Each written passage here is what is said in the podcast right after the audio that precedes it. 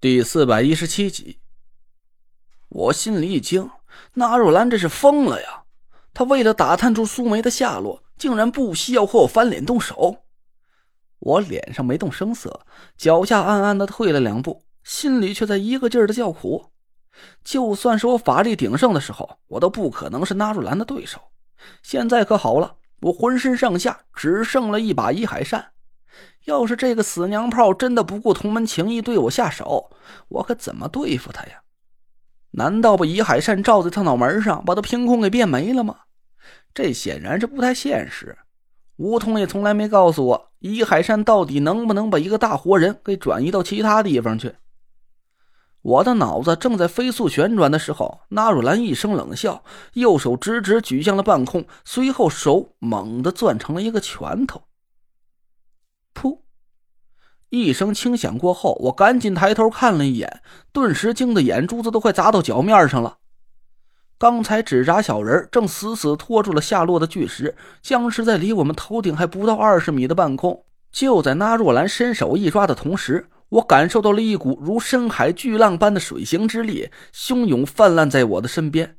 紧接着一声轻响，那块巨石连着纸扎小人儿。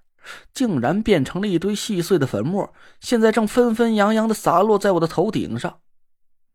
粉末从我的脖领子掉了进来，我打了个激灵，好凉啊！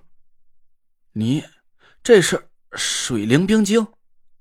那若兰拍了拍手，又恢复了那副娘里娘气的神态，得意的朝我抛了个媚眼儿。怎么样啊，小累赘？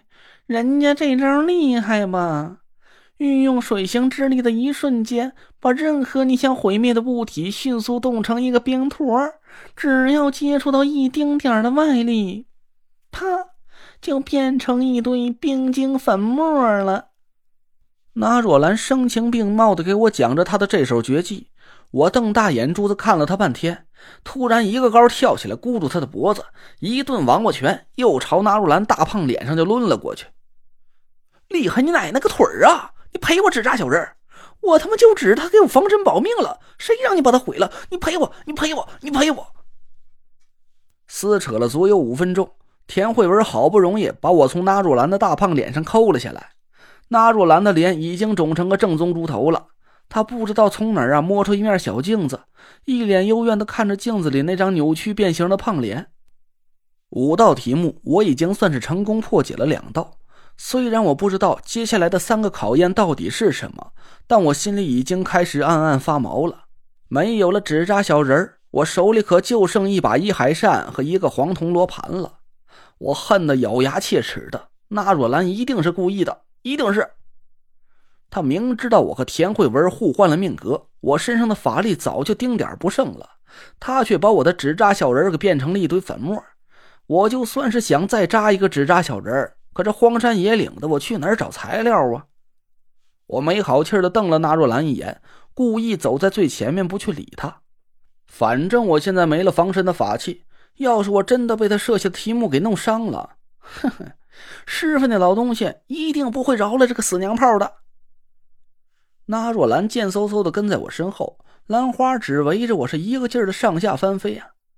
小累赘，哎呀，小累赘，你走慢点儿，前面还有题目呢，小心着点儿。小心个屁！我故意气的说：“反正是你把我纸扎小人毁了，让我死了算了。”哎呀，瞧你那小气劲儿！那若兰赶紧陪笑说：“你肯定跟苏梅那臭丫头学会了纸扎术了，回头你再扎一个不就行了吗？”好了好了，是那哥哥错了，那哥哥给你赔不是了。我停下脚步，回头看着纳若兰说：“那好，你告诉我，你到底为什么非找到苏梅不可？她到底是哪儿得罪你了？”纳若兰犹豫了一下，神色有点琢磨不定。没有，她一个小丫头，就算是得罪了人家，人家也不会和她一般见识啊。我冷笑了一声，说：“哼，那你就是有什么不可告人的阴谋了？你你说话能不能别这么难听啊？什么阴谋啊？真是的！”那若兰白了我一眼，咬了咬牙：“这是师傅的命令，我也不会为难他。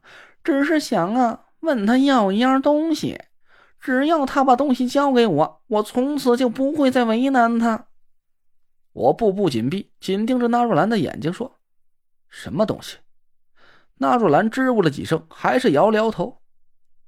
你就别问了，这事儿没有师傅的许可，我不能告诉你。哼，师傅，又是师傅，你就一天到晚拿着师傅当挡箭牌糊弄我吧。我没好气的转身继续下山，那若兰又赶紧换了一副舔狗的嘴脸，跟在我身后一个劲儿的追问苏梅的下落。我当然不会告诉她，因为我已经很清楚的感觉到了那若兰想要找苏梅的目的，肯定不会是她说的那么简单。我不知道，我不知道，不知道就是不知道。你有本事就自己找去呗。你不是在中州城可以呼风唤雨吗？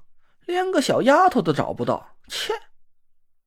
那若兰的脸色有点尴尬，她嘟囔了几声：“这江南纸扎一派行踪诡秘，做事邪门之极。